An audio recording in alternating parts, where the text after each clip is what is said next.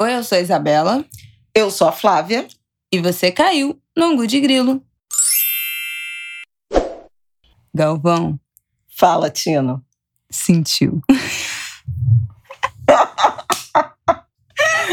Ai, sentiu é muito, com gente. essas palavras que começamos o Angu de Grilo 76.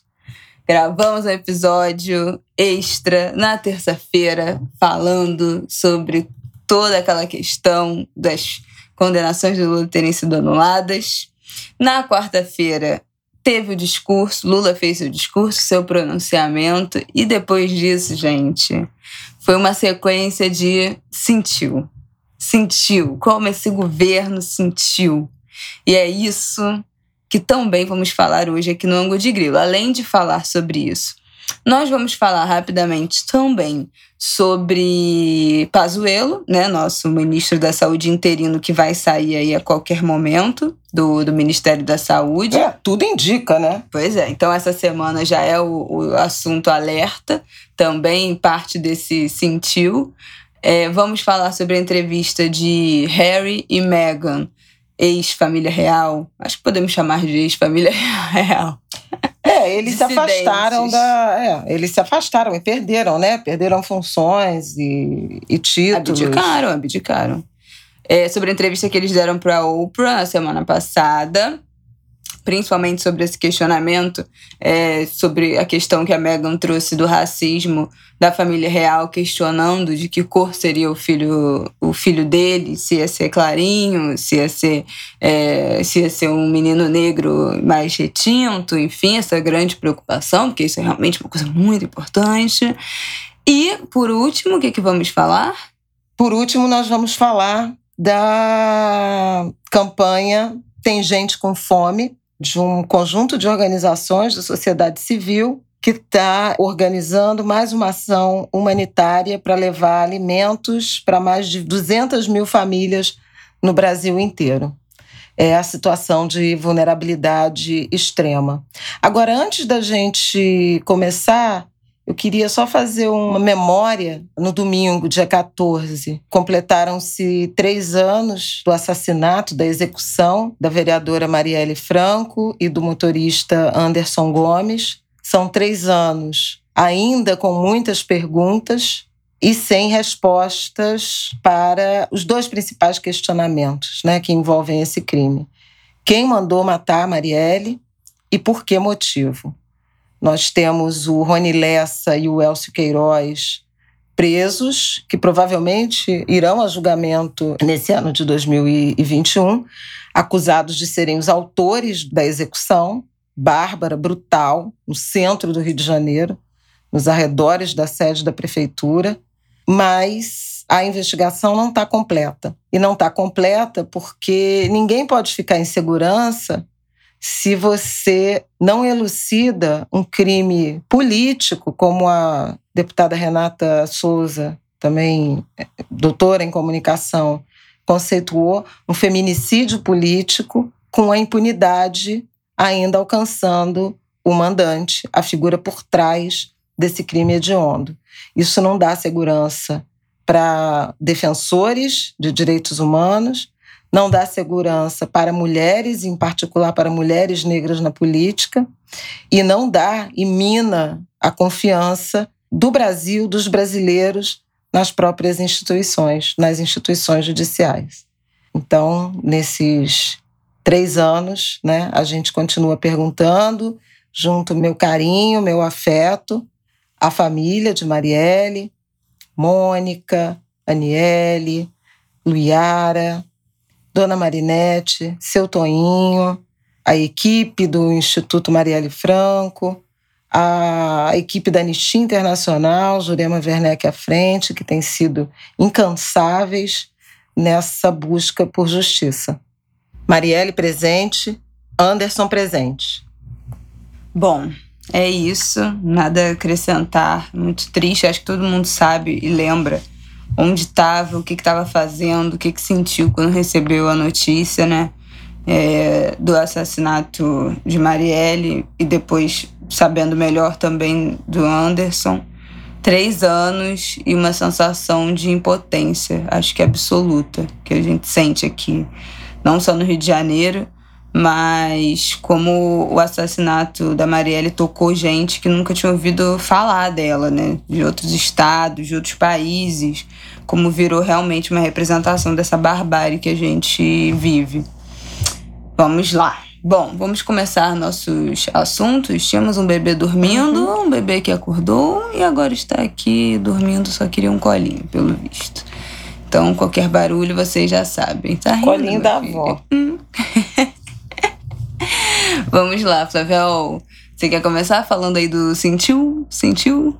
Não, eu acho que assim, a gente fez a edição especial falando da reviravolta judicial, né? É, no caso dos processos e do próprio julgamento da suspeição de, de Sérgio Moro.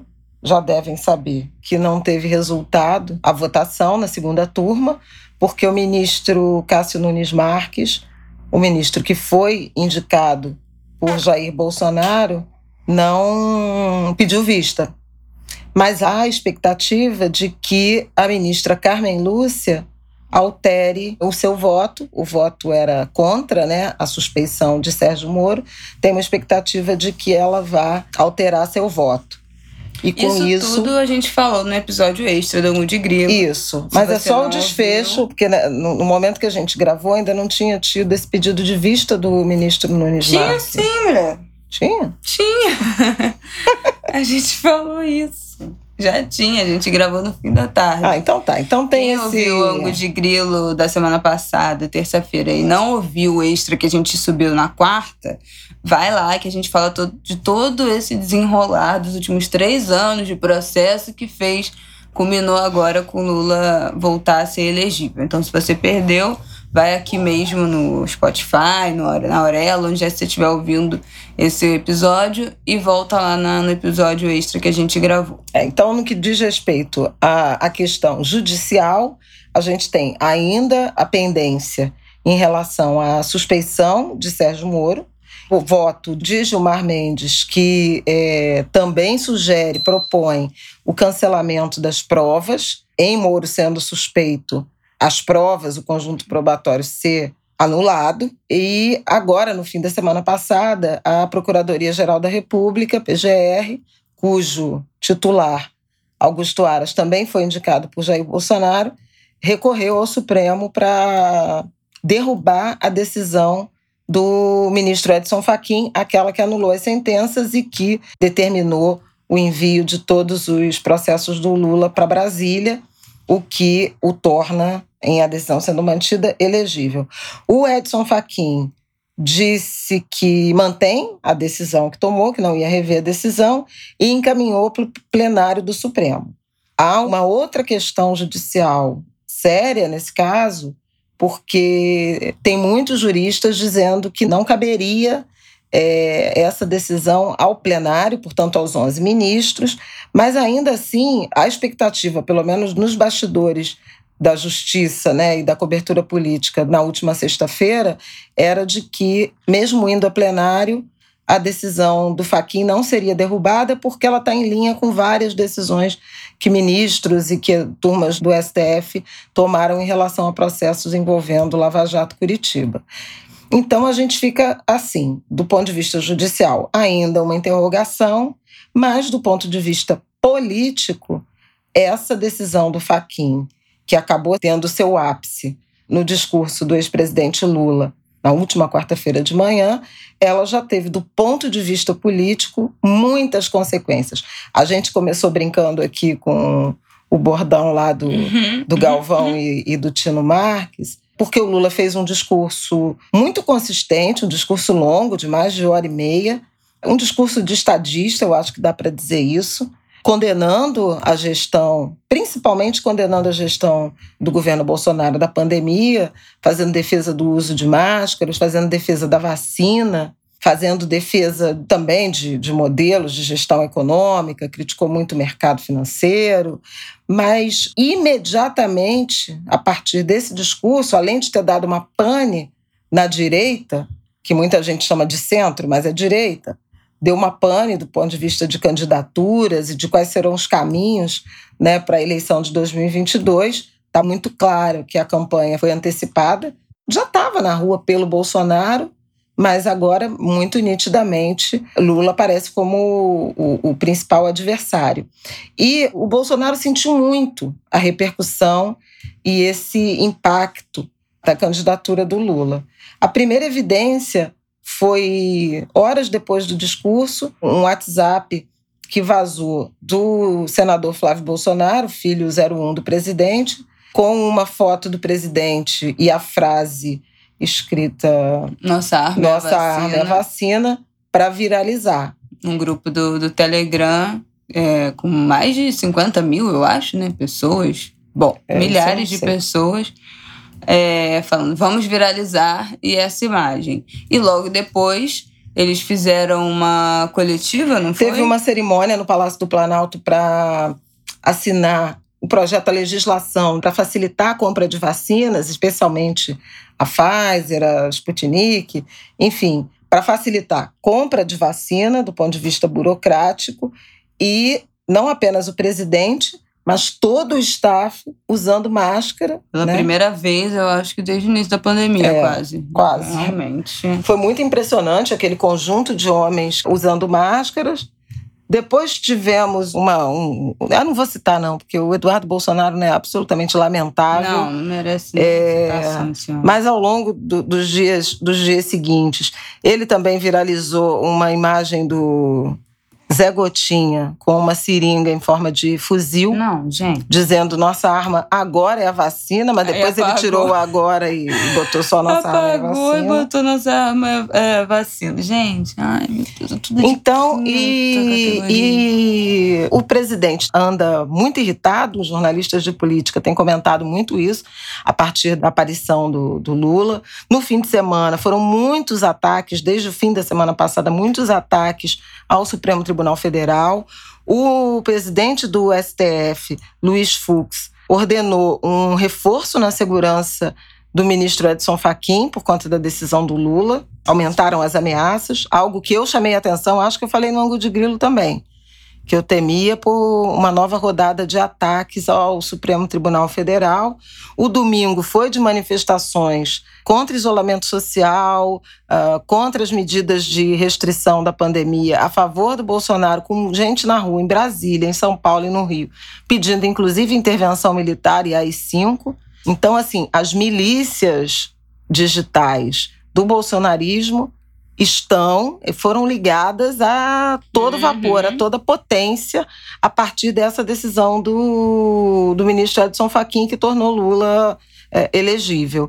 E o ministro Pazuello, também em razão disso, dessa péssima gestão da pandemia, nós na semana passada ultrapassamos as duas mil mortes por dia. O Brasil é hoje o país com o maior número de mortes diárias, passou os Estados Unidos uma cobertura vacinal ainda muito aquém. No Rio de Janeiro, por exemplo, a vacinação foi suspensa para a faixa etária que seria a próxima, né, de 75 anos. Só está havendo agora a aplicação da segunda dose da, da vacina para quem já tomou. Uma escassez de vacina. O Fórum de Governadores tentando negociar, inclusive tem uma perspectiva de negociação de doses da Sputnik, Sputnik V, a vacina russa a partir de gestões do governador Rui Costa da Bahia, uma encomenda que será compartilhada com o Plano Nacional de Imunização para todos os brasileiros. Muitos estados também e algumas prefeituras aplicando medidas de restrição em razão da pandemia. A Fiocruz divulgou semana passada que 25 das 27 capitais brasileiras estavam com situação crítica de utilização, de ocupação das UTIs para Covid, a pandemia se espalhando, sem vacina, o auxílio emergencial só deve começar a ser depositado, mesmo referente a março, em abril, e a perspectiva é de que seja um benefício de 250 reais o que realmente não é nada que estimule as pessoas, as famílias, os trabalhadores a ficarem em casa, porque. Não, Qualquer pessoa que já tenha entrado no mercado nos últimos meses sabe que esse valor, você não faz uma compra de mercado para uma família. um mínimo, assim, né? isso tirando pagar aluguel, conta de água, conta de luz. Assim, é. a, só, a alimentação já não é coberta por esse a valor. conta do, do Diese, que faz pesquisa em 16 capitais sobre o preço da cesta básica, a do Rio de Janeiro, na pesquisa de janeiro, estava em 644 reais. Está nessa faixa, algo entre 500 e 600, uma cesta básica com itens muito básicos para um mês de alimentação. A conta do Diese é até de uma pessoa, né, um adulto, com arroz, feijão, carne, é, açúcar, leite, batata, acho que batata tem, cebola, uh, tomate, óleo de soja, é uma cesta muito básica que estaria com esse valor. Então, não, não vai ser suficiente Nossa, essa não. ajuda. O mercado de trabalho está muito ruim e essa perspectiva de fechamento da atividade econômica sem uma coordenação né, do governo federal, do Ministério da Saúde, ela é muito danosa e torna a gestão da crise, da pandemia e a solução, portanto, muito difícil. O Brasil está sendo visto com muita desconfiança, com muita preocupação pela comunidade internacional. E, com o efeito Lula, também há a perspectiva de substituição do ministro da Saúde aí nos próximos dias. Essa semana vai ser decisiva. Talvez quando vocês estiverem ouvindo esse angu de grilo, já o ministro já não seja mais Eduardo é. Pazuello, o general da ativa. Porque ele está dizendo que segue ministro, que Bolsonaro não pediu para ele entregar o cargo, mas, ao mesmo tempo, Bolsonaro já se encontrou com a possível substituta, que é uma médica cardiologista chamada Ludmila Rajar já se reuniu na tarde desse domingo na Alvorada. Ela foi lá se reunir com, com a médica. O nome dela é defendido por deputados do Centrão e ela seria uma, uma médica aliada à ciência que defende lockdown, que defende medidas de distanciamento, que é contra Condena qualquer tipo de tratamento precoce, tratamento que não seja comprovado. Então, ela parece uma escolha aliada à ciência, é, que vai contra né, tudo que o governo tem pregado nos último, no último ano, não dá nem para dizer que é nos últimos meses, no último ano. E mais um indicativo do sentiu, né? Porque mudou radicalmente a narrativa de que agora é a vacina. Pararam de falar de tratamento precoce, mesmo tendo ido na semana passada mesmo, né, retrasada, até Israel para comprar o tal do spray nasal que foi testado em 30 pessoas. Mas depois disso, mesmo assim, mudaram a narrativa para vacina e com essa médica possivelmente sendo a nova ministra da Saúde. Ah, outro indicativo do Sentiu foi o Bolsonaro na transmissão semanal dele. É, ah. Ele botou Gente. um globo terrestre o Lula citou alguma coisa de terra plana, que a terra é, é redonda, que o, não sei que o Bolsonaro é terraplanista, e aí ficou dizendo que a terra, é, a terra é redonda e tal. E o Bolsonaro botou um globo terrestre em primeiro plano na live semanal dele. Live, é, inclusive, que ele condenou as medidas de distanciamento, né, de restrição, comparando a estado de sítio o que é uma absoluta ignorância, é fake news. Né? Estado de sítio é muito diferente, envolve supressão de direitos constitucionais. Não é isso que está acontecendo nas cidades nem nos estados brasileiros, com o suposto toque de recolher. Em alguns lugares até há toque de recolher, há proibição de circulação, né? É, entre 10, em alguns lugares 11 da noite e 5 da manhã. No Rio de Janeiro, por exemplo, há proibição de permanência em vias públicas, praças e em espaços públicos, mas não está proibida a circulação de pessoas nas ruas. Então você pode ir de um lado sair outro, de carro, de andar, se, se deslocar. E, ao mesmo tempo que falou de estado de sítio, o Bolsonaro também voltou a falar do, dos medicamentos eh, não recomendáveis. Então, ele está fazendo, ele está jogando com a militância, para principalmente manter sua base unida, aliada, unificada contra o Supremo Tribunal Federal Judiciário, mas ao mesmo tempo fazendo acenos na direção do que a sociedade e a população brasileira tem cobrado, que é a vacina. Então é isso, assim, fica aí o alerta, eu acho que esse é um assunto que vai render essa semana. Se é que quando vocês ouvirem isso já não terá é, se concretizado essa troca de, de ministro da Saúde, de Ministério da Saúde. E vamos ver quais serão as próximas movimentações, porque também tem um papo de trocar outros ministros, né? Depois dessa pressão aí que fez esse discurso do Lula. Bom, o que eu acho? O que eu acho, querida, é que se o Lula fizer um discurso por semana, em um mês e meio a gente vacinou a população toda. No andar da carruagem, da quantidade de mudança de tom que aconteceu por causa de um discurso em três, quatro dias, realmente é inacreditável. Cenas do inacreditável. Mas quem tem, tem medo, né? É o famoso, famoso ditado. Bom, próximo tópico que a gente ia falar é a entrevista de Megan, não é isso, Flavel? Ah, é. Ah, é. Bom, não sei se todo mundo viu. Eu não assisti a entrevista inteira, não consegui assistir, perdi é, a exibição que teve no GNT na quinta-feira. Mas Flavel aqui viu, vai comentar. Mas o que. O que foram. Como é que eu boto a palavra? Mais. Que mais repercutiram. Repercutiram da, do, da entrevista. Primeiro, essa história de que houve uma expectativa na família real de qual seria a cor, a tom de pele do filho de Meghan e Harry. É, ela, ela não diz quem, mas diz que chegaram a perguntar ao Harry qual seria o tom de pele da criança. Como se o e, Harry pudesse prever isso. Mas tem outras coisas também, né? A Meghan, ela percebeu, assim, foi muito dura a entrevista, assim, além da Oprah ser incrível, né? Eles falaram coisas muito pesadas em relação à percepção de rejeição que Meghan teve. Não apenas pela imprensa, né, pela sociedade, isso já era uma coisa meio pública, mas é, o que ficou muito nítido na, na entrevista é que aquela percepção de que o racismo era um, um impeditivo para a saúde mental e para a sobrevivência do relacionamento daquele casal não foi compreendido pela, pela família real. E aí, tanto pela família quanto pelo staff, pela coroa que eles chamam de a firma, the firm. A instituição também não deu proteção. Eles diziam que o Art, que é o bebê, né, não teria segurança e os ataques, ataques de ódio, ameaça, eram constantes.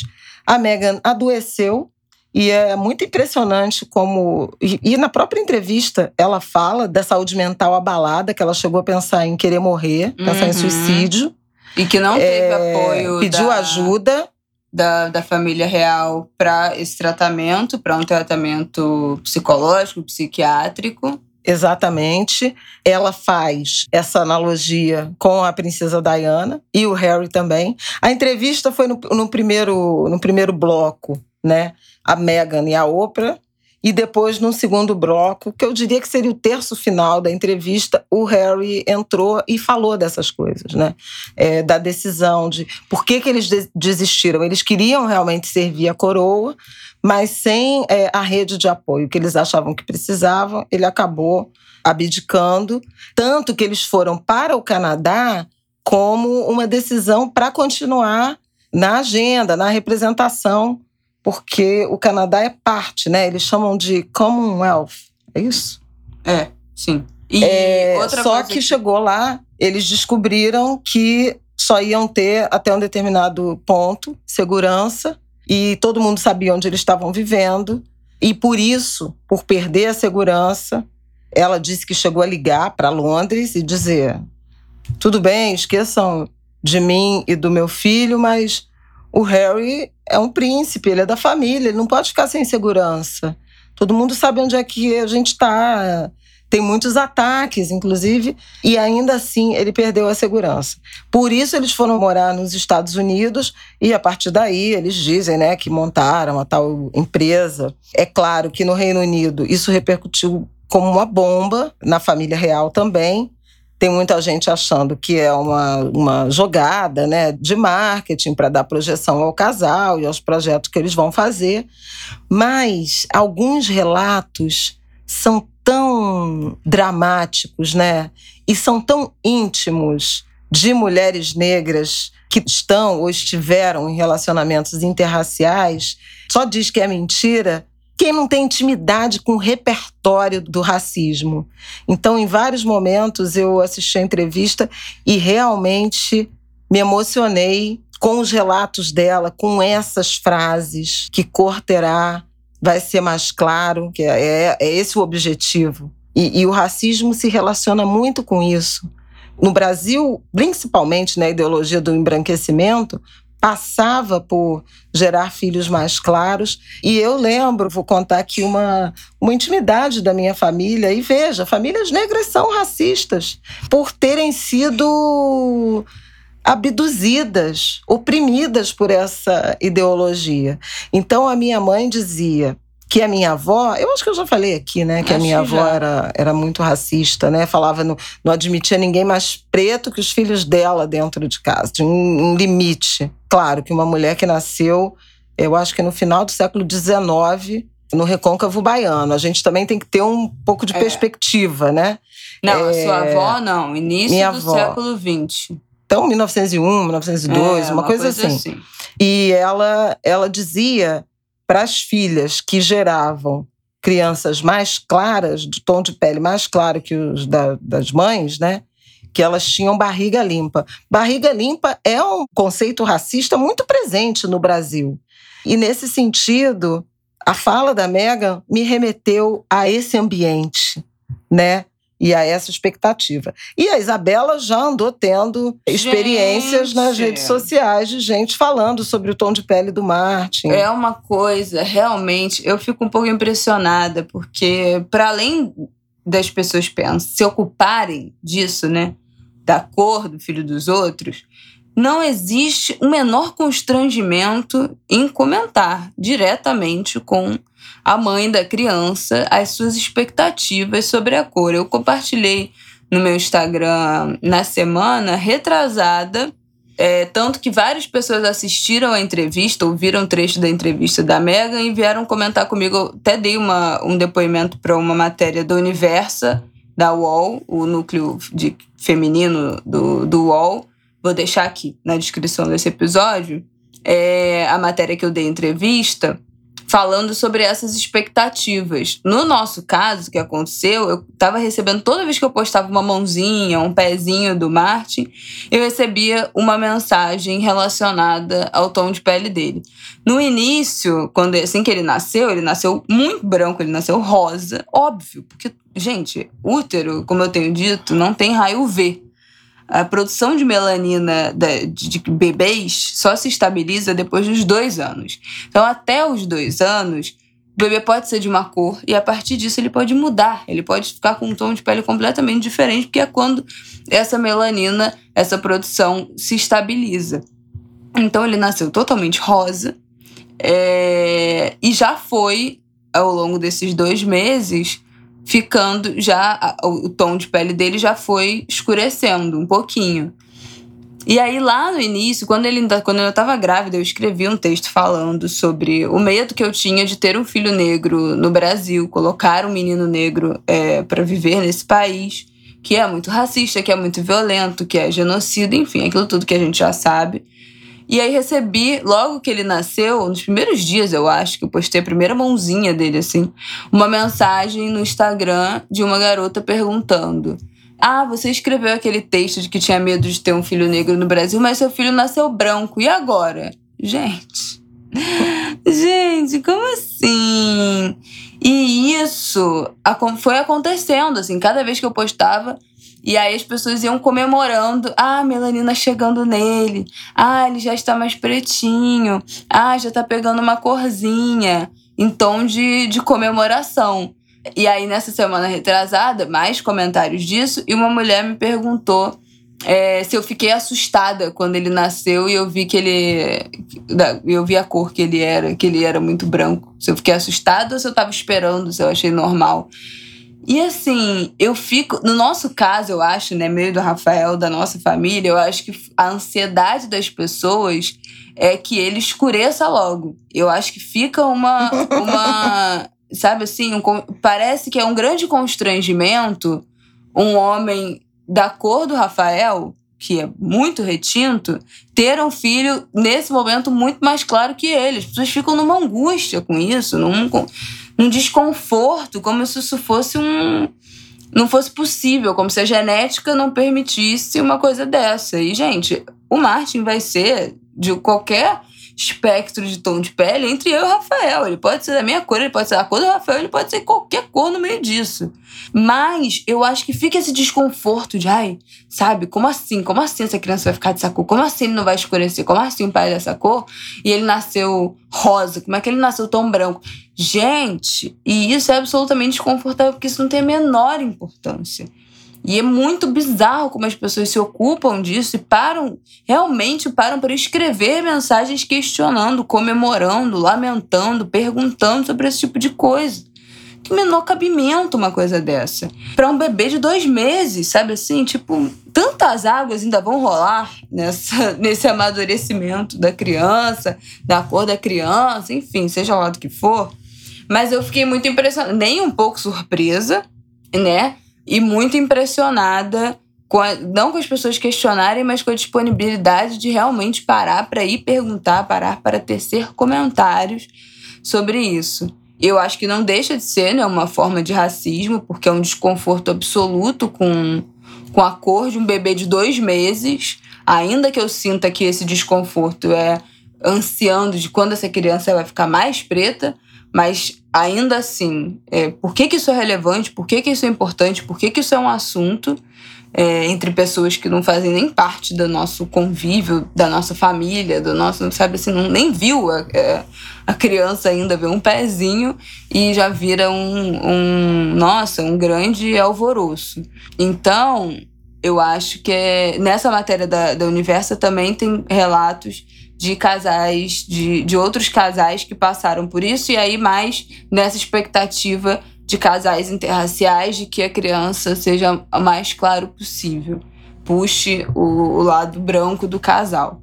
Então é realmente muito cansativo, assim, sabe? Tendo que lidar com esse tipo de preocupação. E é muito louco que o filho, eles tiveram essa grande preocupação esse grande e, e, muito escroto ato racista de questionar de qual seria a cor do filho da Meghan e do Harry. E o menino, as fotos que eu já vi, ele é super claro. Eu nem sei se dentro das configurações é, raciais do Reino Unido, se é como nos Estados Unidos, se é mais fenótipo, como é que ele é, é, lido ou classificado, se ele é lido como uma criança negra, se ele é lido como uma criança branca, se ele é lido como um mixed race, eu não sei nem qual é essa configuração. Mas a Megan já é uma mulher negra de pele clara e nem isso, né? É, é, é, é isso, isso é mais uma coisa. Esse. Ah, não, porque quanto mais clara a sua pele, que foi uma das coisas que eu falei para a repórter do UOL, é, que é quanto. Ela me perguntou se, se, se essa é uma visão ultrapassada ou se realmente existe essa história de quanto mais claro, melhor. No sentido de mais privilégios ou mais. É, de ter uma vida mais fácil em relação ao racismo. Eu falei, eu acho que isso existe, mas ao mesmo tempo é ultrapassado. Porque ao mesmo tempo que é, os indicadores mostram que, ou as experiências pessoais, melhor dizendo, mostram que o racismo, quando você tem a pele mais clara, ele pode ser mais sutil, mais velado, menos agressivo, é, menos violento, menos explícito como é que a gente mede o que é melhor e o que não é? Quem disse que é melhor, né? Quem disse que isso atinge as pessoas que têm a pele mais clara de uma forma menos violenta do que um racismo mais explícito a pessoas de pele retinta? Então, como é que são esses medidores? Quem é que, que, que ranking é esse? Quem é que faz essas proporções? E aí tenho que lembrar de Sueli, né? Naquela. No debate de. que ela foi uma das participantes sobre o feminismo negro, organizado pela Companhia das Letras, está íntegra no YouTube, que ela fala que como é que a gente faz com esses corpos de meninos pardos, que são a maioria no IML assassinados por essa política genocida. Então é melhor? É melhor para quem? É melhor em que configuração? É óbvio que a gente está falando aqui de, de outros extremos, mas para a gente ver que o fato da Megan ser uma mulher negra de pele clara não isenta e ela. super bem sucedida, né? Uma mulher Sim, rica, uma estrela de Hollywood, famosa. Não isenta ela de sofrer racismo de, de uma forma super agressiva, ser excluída completamente da família real. É, do território do Reino Unido, né? É, A de Londres. também foi super escrota É. com ela, né? Super racista com ela. Não foi só a família real. A, a, a- toda a população que. A Oprah mostrava várias coisas em relação à, à cobertura de. mostrou, né? Várias manchetes e tal sobre a Meghan, que era sempre negativo, e, e um componente, obviamente, racial. Até reportagens que ela não tirava a mão da barriga, depois ficou grávida. Aí diziam que era tipo assim: ela não tira a mão da barriga, que, que mala, fica o tempo inteiro exibindo essa barriga. E a Kate, que não tirava a mão da barriga, que linda a Kate, que não tirava a mão da barriga. Quando, a, a- mesma situação Uhum. e como as coberturas eram diferentes. Ela tinha desejo de comer abacate e chegaram a fazer uma matéria falando que abacate era uma, um fruto relacionado ao desmatamento. É, é um negócio assim, é tudo muito absurdo. Mas eu queria falar mais duas coisas. Da percepção do Harry na entrevista, né? Quando ele fala com a Oprah. O quanto ele ficou chocado. Eu acho que ele não tinha a dimensão do tamanho do dano, da vivência, né, do racismo. É muito, muito impressionante assim isso na fala dele. A forma como ele relaciona essa perseguição ao episódio, a história da mãe dele, que acabou morrendo, né, numa perseguição por paparazzi, e o quanto essa decisão de ter saído, de largar tudo, passa também por isso, por essa experiência de vida de até acho que fala isso. Se viu vivendo de novo a mesma situação. Ele não fala com o pai, o pai não atende os É, telefones. não atende os telefonema. os telefonemas Ele dele. não recebe mais dinheiro nenhum, né? É, Desde ele usa- 2020, usa o dinheiro que a mãe deixou. Que é... E aí eu fico, gente, esse povo não, não trabalha, não faz um publi, não?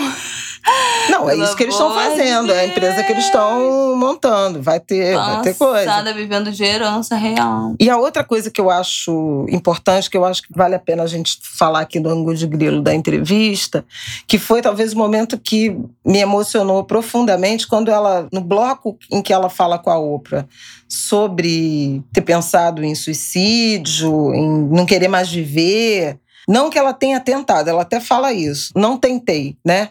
Mas pensei que se eu não vivesse, passou pela cabeça dela, ela estava grávida, inclusive, se ela não vivesse o quanto todos esses problemas desapareceriam. E aí ela menciona um episódio que a Oprah fala: "Mas vocês pareciam sempre tão lindos, tão bem" e tal. E aí ela ela lembra de um episódio em que uma amiga mandou para ela, viu uma foto linda deles numa revista, numa cerimônia qualquer, e realmente é uma foto muito bonita. Ela tá com um vestido brilhoso de ter grávida, azul marinho. A amiga viu essa foto e mandou para ele. Eu sei que você não, não lê nada de, de notícias e tal, mas eu achei vocês tão lindo nessa foto que eu resolvi te mandar. E aí ela diz, né, na entrevista para Oprah, que naquele dia foi exatamente o dia em que ela falou com o Harry que ela estava doente e, e querendo morrer. E ele tinha uma cerimônia representando a, a família real. E ele falou: Eu não vou poder faltar, mas eu acho que você deve ficar. Aí ela falou assim: Não, eu vou porque eu não posso ficar sozinha. Olha ela não queria ficar sozinha em casa. E foi. E aí ela falou que ela chorava o tempo inteiro, foi uma exibição de teatro, de ópera, alguma coisa assim. E quando dava os intervalos que acendiam as luzes, ele avisava um pouco antes, vai acender as luzes para ela se controlar e enxugar as lágrimas e tal, porque eles iam ser fotografados. E aí ela diz, a amiga mandou essa foto para ela e ela olhou a foto e falou assim: "Pô, foi o dia que meu mundo estava caindo. É, e se você olhar, o Harry tá agarrado na minha mão, assim, agarrando a minha mão, que era assim um momento de, de profunda angústia. E aí ela diz o quanto você não tem a menor ideia das dores, das coisas pelas quais essas pessoas que são celebradas, famosas e tal, estão passando. Aquilo ali é só o trabalho, né? O trabalho que eles têm que fazer. Então era um dia que ela estava péssima e nem a amiga não, tinha, não fazia a menor ideia de que tudo aquilo estava acontecendo. E, é, e eu pensei isso, porque às vezes as pessoas têm uma visão, né? Especialmente assim, quem é midiático, de toda sorte, né? De, de trabalho acha que você está ótimo, que você está bem, que você tem dinheiro, que você tem saúde, não sei o quê, e não sabe de nada do que está acontecendo na sua vida pessoal, muito né? romantizada. Só por você, você ter uma, uma vida pública, é, tá sempre sorrindo, postar amenidades, falar amenidades, ou tá lá botando a sua cara linda e bela, maquiada, ter dinheiro, viajar, que a sua vida tá resolvida que você tem uma saúde impecável, que a sua família está estruturada, que não tem nada desmoronando na sua vida, que não é verdade. A gente sabe que não é verdade.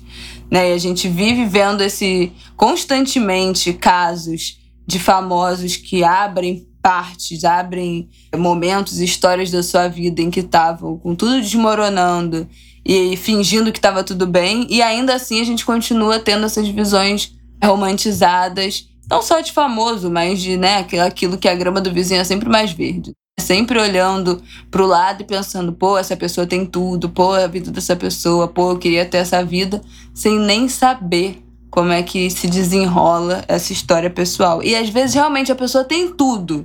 Tem tudo, tem uma família maravilhosa, relacionamento incrível, saúde, dinheiro, é rica, viaja e tem uma doença psíquica, um transtorno psíquico, e nada disso a faz feliz, completa, uma depressão muito profunda, um vazio existencial.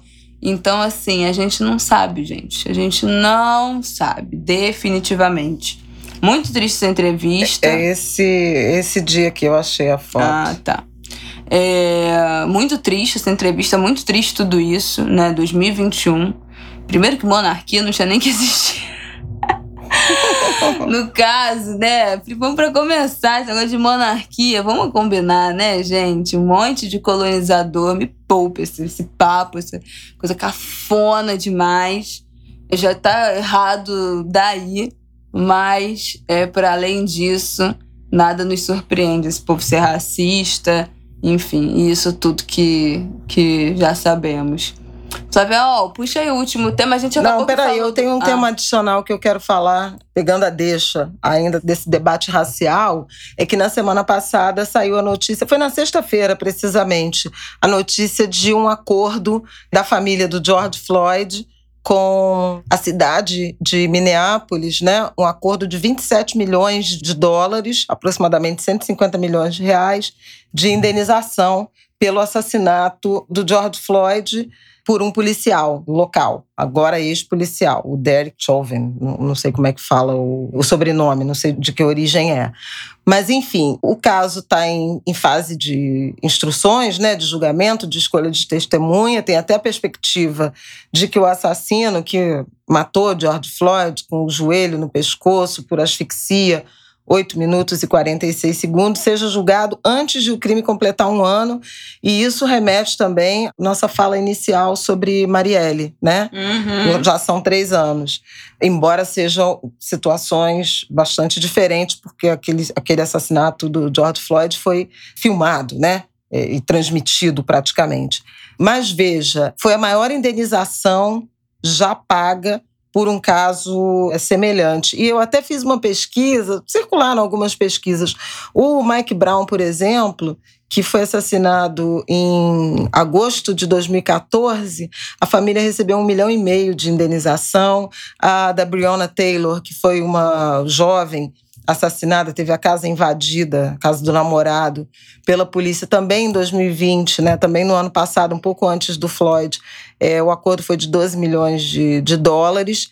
É, o Conselho Municipal lá de Minneapolis, é, no estado de Minnesota, aprovou essa indenização e é bem significativa.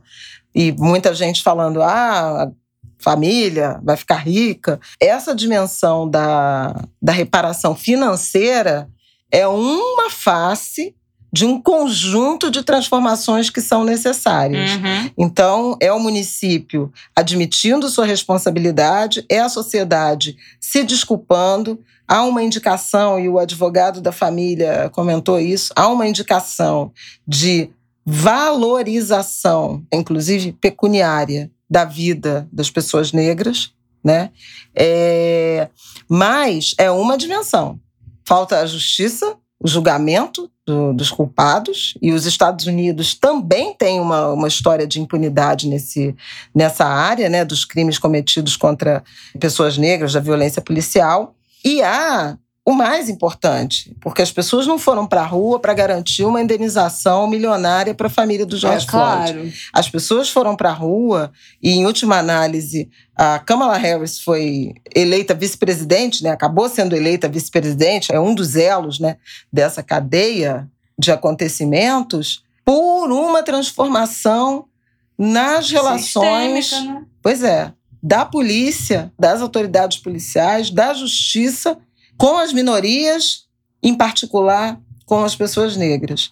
E isso está muito longe. O Joe Biden e a Câmara se elegeram muito também na, na esteira disso, compromissos nessa área, mas boa parte de legislação, de práticas, de procedimentos, de reformas da polícia passa pelas localidades, né, pelos municípios, no, no, caso dos Estados Unidos. E aí é, eu fiz um comentário até no, em pauta sobre isso e, e lembrei Bom, enfim, são vários casos brasileiros, né? Mas o emblemático e assemelhado ao caso do George Floyd foi do Beto Freitas, né, assassinado por seguranças no Carrefour, também por asfixia, e próximo de completar quatro meses, completa quatro meses, eu acho que é sábado, né, dia 20, não, dia 19, sexta-feira, dia 19, foi um caso que tomou o nosso 20 de novembro de 2020. Quatro meses. Mas até aqui não há notícia de indenização à família, portanto, reparação financeira. O Zero Hora fez uma, uma reportagem importante com a, com a mulher, com a viúva né, do Beto, quando o crime completou três meses e ela desenvolveu síndrome de pânico, uma família esfacelada. Não tem previsão de julgamento dos seis, das seis pessoas denunciadas, além dos seguranças, outros funcionários do, do Carrefour não houve nenhum tipo de decisão ou avanço em termos de responsabilização do Carrefour e da empresa de segurança no crime, pelas práticas, por treinamento, responsabilidade de toda a ordem, e tampouco qualquer tipo de mudança de prática no treinamento, na formação da polícia, em novas formas de, de abordagem. Então, veja, tudo bem, foram quatro meses, o, o George Floyd já está caminhando para um ano, mas me parece que esse debate da violência policial ele continua interrompido no Brasil. E isso é muito ruim. No Rio de Janeiro também. O Rio de Janeiro acabou é, terminando o ano e começando 2021 com o aumento do número de mortes por intervenção policial. Tem, inclusive, eh, na semana que passou, a rede de observatório de seguranças fez um relatório né, e uma denúncia da quantidade de chacinas que têm sido uh, promovidas, quer dizer, chacina definida como ocorrências em que três ou mais vítimas fatais e esse número aumentou muito no Rio de Janeiro, principalmente fora da capital, em, em áreas do interior e da Baixada Fluminense. Então, é um debate interditado e ainda importante, muito importante no Brasil, esse da violência policial, com o agravante né, dos decretos de flexibilização de armas, agora sob julgamento. Também semana que vem a gente pode voltar a falar disso, porque o Edson Fachin deu um voto pela inconstitucionalidade dos decretos que o Bolsonaro emitiu de flexibilização de armas, de acesso a armas e munição. Os, os outros ministros do Supremo têm até sexta-feira, 19, para emitirem seus votos. É isso, meu povo. Tem mais alguma coisa que você queria falar para fechar, minha querida? Tem. Já falou uma barbaridade já? Tem. Já falei uma barbaridade, campanha, mas é a campanha. Tem gente com fome uma campanha da Coalizão Negra por Direitos? Exatamente. Junto Anistia Internacional, Anistia, Redes da Maré, Associação Brasileira de Comércio e Desigualdade, 324 Artes. 342. Tá escrito. É, bem que eu achei estranho, mas tá escrito 324 aqui no arquivo, mas é 342. e nossas rede de ativismo lança nessa terça-feira, quando esse episódio vai ao ar, a campanha nacional de arrecadar fundos para ações de enfrentamento à fome, miséria e violência na pandemia. A campanha chama Tem Gente com Fome e é um financiamento coletivo para arrecadar dinheiro para alimentos em cesta básicas para 222.895 famílias em todas as regiões do Brasil que foram mapeadas pelas organizações dessa ação. O site para doação é temgentecomfome.com.br, obviamente vai estar aqui na descrição desse episódio. E lá tem contribuição com diversas faixas de valor. E essas a doações... Oxfam também está no, tá no grupo. Essas doações vão ser revertidas em alimentos, produtos de limpeza e produtos de higiene. Ai, gente. Quer dizer, é pois isso. é, é. Isso. 14 milhões, né? Situação extrema, pobreza e 14 milhões de desempregados. Situação dramática que a gente está vivendo em repetido, né? Em looping. Uh, um ano atrás, em março de 2020, nós, acho que até aqui no Angru de Grilo, falamos em várias iniciativas da sociedade civil, de organizações comunitárias, na direção de acolher as famílias que cairiam em vulnerabilidade social em razão da pandemia, dos primeiros meses de pandemia, das medidas de isolamento que resultariam em aumento do desemprego.